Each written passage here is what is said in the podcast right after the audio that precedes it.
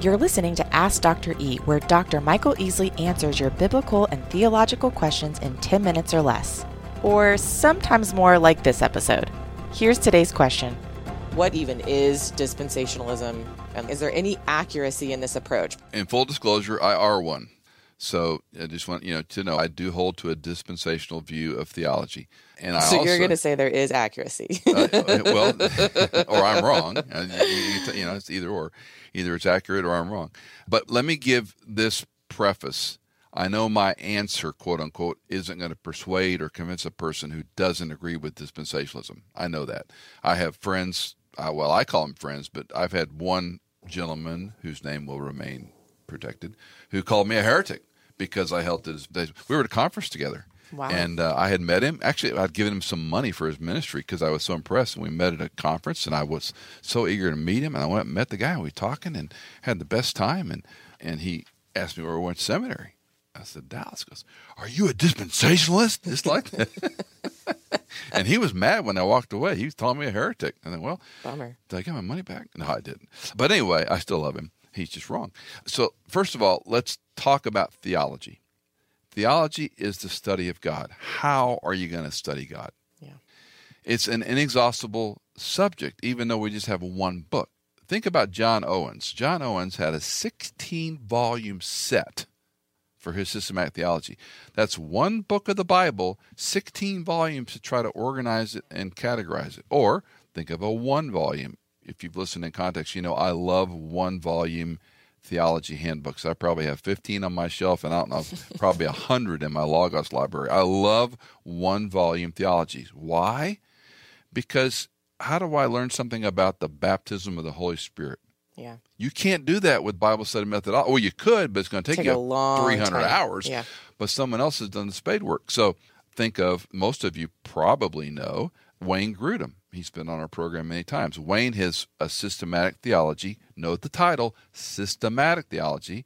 There's 57 chapters in the second edition. I think it's north of 1,300 pages. Crazy. And that's not a book people are going to think of John Owen, 16 volumes. Yeah. Grudem trying to put it in one. Yeah. Uh, Lewis Sperry Chafer had an eight volume theology, which I had to read. Um, so before we get into dispensation proper, understand theology is the attempt to organize systematically subjects, themes, and doctrines about the Bible. What is God? Who is God? What is the Trinitarian Godhead? What is the Holy Spirit? Who is the Holy Spirit? Mm-hmm. What is the Trinity? Mm-hmm. What is the resurrection? What is redemption? What is reconciliation? Those are hard to find just by looking in a English Bible without some help. So theology does this for us. Now, you perhaps have heard about Calvinist theology, Reformed theology, covenant theology, Arminian, dogmatic Roman Catholic theology.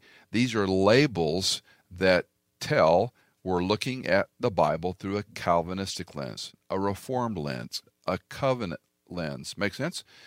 You might have heard the phrase tulip, mm-hmm. the word tulip, which stands for total depravity, unconditional election, limited atonement, irresistible grace, perseverance of the saints. And so that is a handy pocket way of remembering part of what's called classical Calvinism. I don't think it's a fair way to organize Calvin, but that's one way they organize Calvin. All of these are approaches, and they all have nuances to a particular presupposition. Okay? So now, when you use the word dispensationalism, I'm going to argue it is another way of looking at theology. It's another way of doing theology. Now, there are within the umbrella of dispensationalists, there are all sorts of iterations, just like there are the above theologies I mentioned. There's disagreements between Reformed and Calvinist and covenant theologians. And there are differences between different dispensationalists. For example, some hold to 3 some hold seven, some nine. There's even eleven. I think someone told me there was thirteen at one point. I don't know. Uh, there's progressive dispensationalism. Mm-hmm. There's kind of a, a novel phrase, neo dispensationalism. Mm-hmm. Some of my professors from Dallas moved away to sort of a progressive dispensationalism. So all I'm trying to say before we get into my real precise short answers is this: every theology uses a system to approach the Bible to organize it, to explain it, and try to fit it together. Mm-hmm. Every theology is some kind of system to organize, to approach, to organize, explain, and fit together this wonderful book. All right. Now, with that, let me give you the reasons I are a dispensationalist. There's five key terms, and then I want to give you two examples of this. So we talk about a hermeneutic. A hermeneutic is the way we read and approach the Bible. So we're doing hermeneutics when we study the Bible. And we do this through five words normal, grammatical, literal, historical, theological. One more time normal, grammatical, literal, historical, theological. Normal. What's the normal understanding of those words in the Bible? What does it mean in that context? Grammatical. Using the rules of grammar. There's Hebrew grammar, there's Greek grammar, there's English grammar. Do we have to use the normal rules of grammar? The old sentence about man without her woman is a beast. You've mm-hmm. seen that written on a marker board. Mm-hmm. You can take that several ways. Man without her woman, woman's a beast. Mm-hmm. Man without her, woman is a, yeah. so so that's grammar. Literal, and this is where sometimes I think unfairly dispensationalists are accused of being literalists. No, literal means the understanding and meaning of the Bible in the ordinary sense, unless it is figurative. So when we say the eyes of the Lord move to and fro throughout the world, that he might find those who are truly his. We don't see two eyeballs circling the planet. We have a image, a metaphorical, figurative image of God looking at the earth. Okay, historical. What did it mean in that historical context? What's going on in the time of Cyrus? What's going on in the time of the Egyptian captivity? What's going on in exile? What's going on historically in the first century with the Herods? Okay, and then theologically, and this goes back to the broader umbrella, a consistent consideration of the whole Bible normal, grammatical, literal, historical, theological. It doesn't work to be tulip, and I'm not going to even try and say what it is. now, I think that is the best approach in not only reading the Bible, but doing theology. And that is in a thumbnail why I'm a dispensationalist. I'm not a dispensationalist because I think there's a time of law, grace, and kingdom. Those would be three dispensations. I'm a dispensationalist because when I come to the Bible, normal, grammatical, literal, historical, theological, that leads me to being a dispensationalist. The word dispensationalism does not occur in the Bible, just like the word Trinity doesn't occur. Right. Again, keep in mind this is a system. But one of the verses that helps me tremendously so, Ephesians chapter 1, verse 9, He made known to us the mystery of His will according to His kind intention, which He purposed in Him, with a view to an administration suitable to the fullness of the times. That is, the summing up of all things in Christ, things in heaven and things on the earth. That verse is not a dispensational verse. That verse is spelling out the word administration, this economia, this this idea of God organizing things to the fullness of time, the summing up of all things in Christ. So that would be a thumbnail way of thinking about it. Let me give you again law, grace, kingdom, and there's lots of ways to divide these, but we have a period of law in the Old Testament. Um, some would look at, for example, Adam was a dispensation, but it was still law. Don't eat of this one tree. Mm-hmm. He broke it. God didn't change his plan, Mm-mm. but there's a problem now. Mm-hmm. So Adam has consequences from that. So that could be argued this is a time of law. The Old Testament is all law. Here's the word of God, you fall short. Grace, of course, was taught in the Old Testament, but it wasn't experienced like it was when Christ came. So we have the dispensation of grace, we would say, and then we have the dispensation of the church age, which will fold into the future. So law, grace, not the church age. Law, grace, and kingdom are the ones I want to talk about.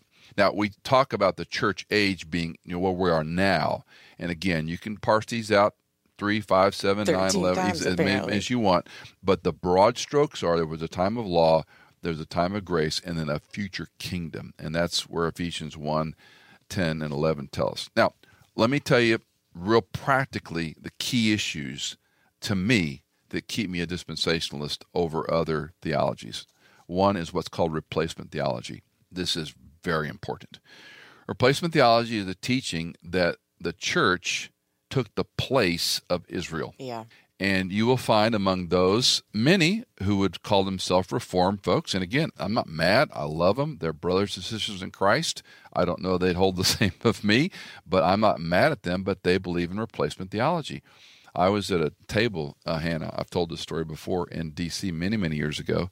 Michael Cromartie, a fine Christian man with the Lord now, had a function, and there were uh, maybe three tables of eight or ten pastors, and we're sitting there waiting on this speaker. And you know, you talk about movies and books and whatnot. I had just gotten back from Israel, I think, and I knew these guys were not in my camp, so to speak. And I asked the question. I said, all pastors of churches in Northern Virginia, Washington, D.C. I said, How many of you guys have been to Israel? And I think maybe one had. And I said, In the scheme of Scripture, is Israel an important part or is it just Piece a piece of of dirt. dirt? Yeah. And they went around the table, and all of them essentially said it was just a piece of dirt. Yeah. Wow. Michael Cromartie was sitting right to my left, and he and I had a collegial relationship. And he goes, Well, given your parameters, he goes, it's more than a piece of dirt, but not much. Wow. and we laughed about it. And he got up and introduced the speaker. No one asked me, though.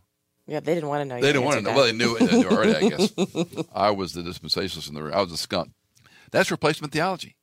That's saying that Israel no longer, quote, matters because Christ inaugurated his church at Pentecost. Now, the problem I have with that goes back to that hermeneutic. What do I do with Deuteronomy chapter 30? Yeah. What do I do with all these unconditional, unilateral covenants that God made with Abraham? You will be a blessing. Mm-hmm.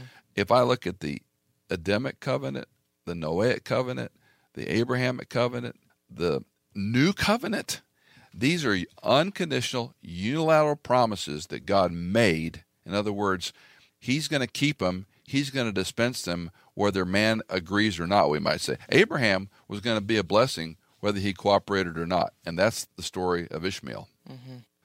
Abraham is going to be a blessing to the world.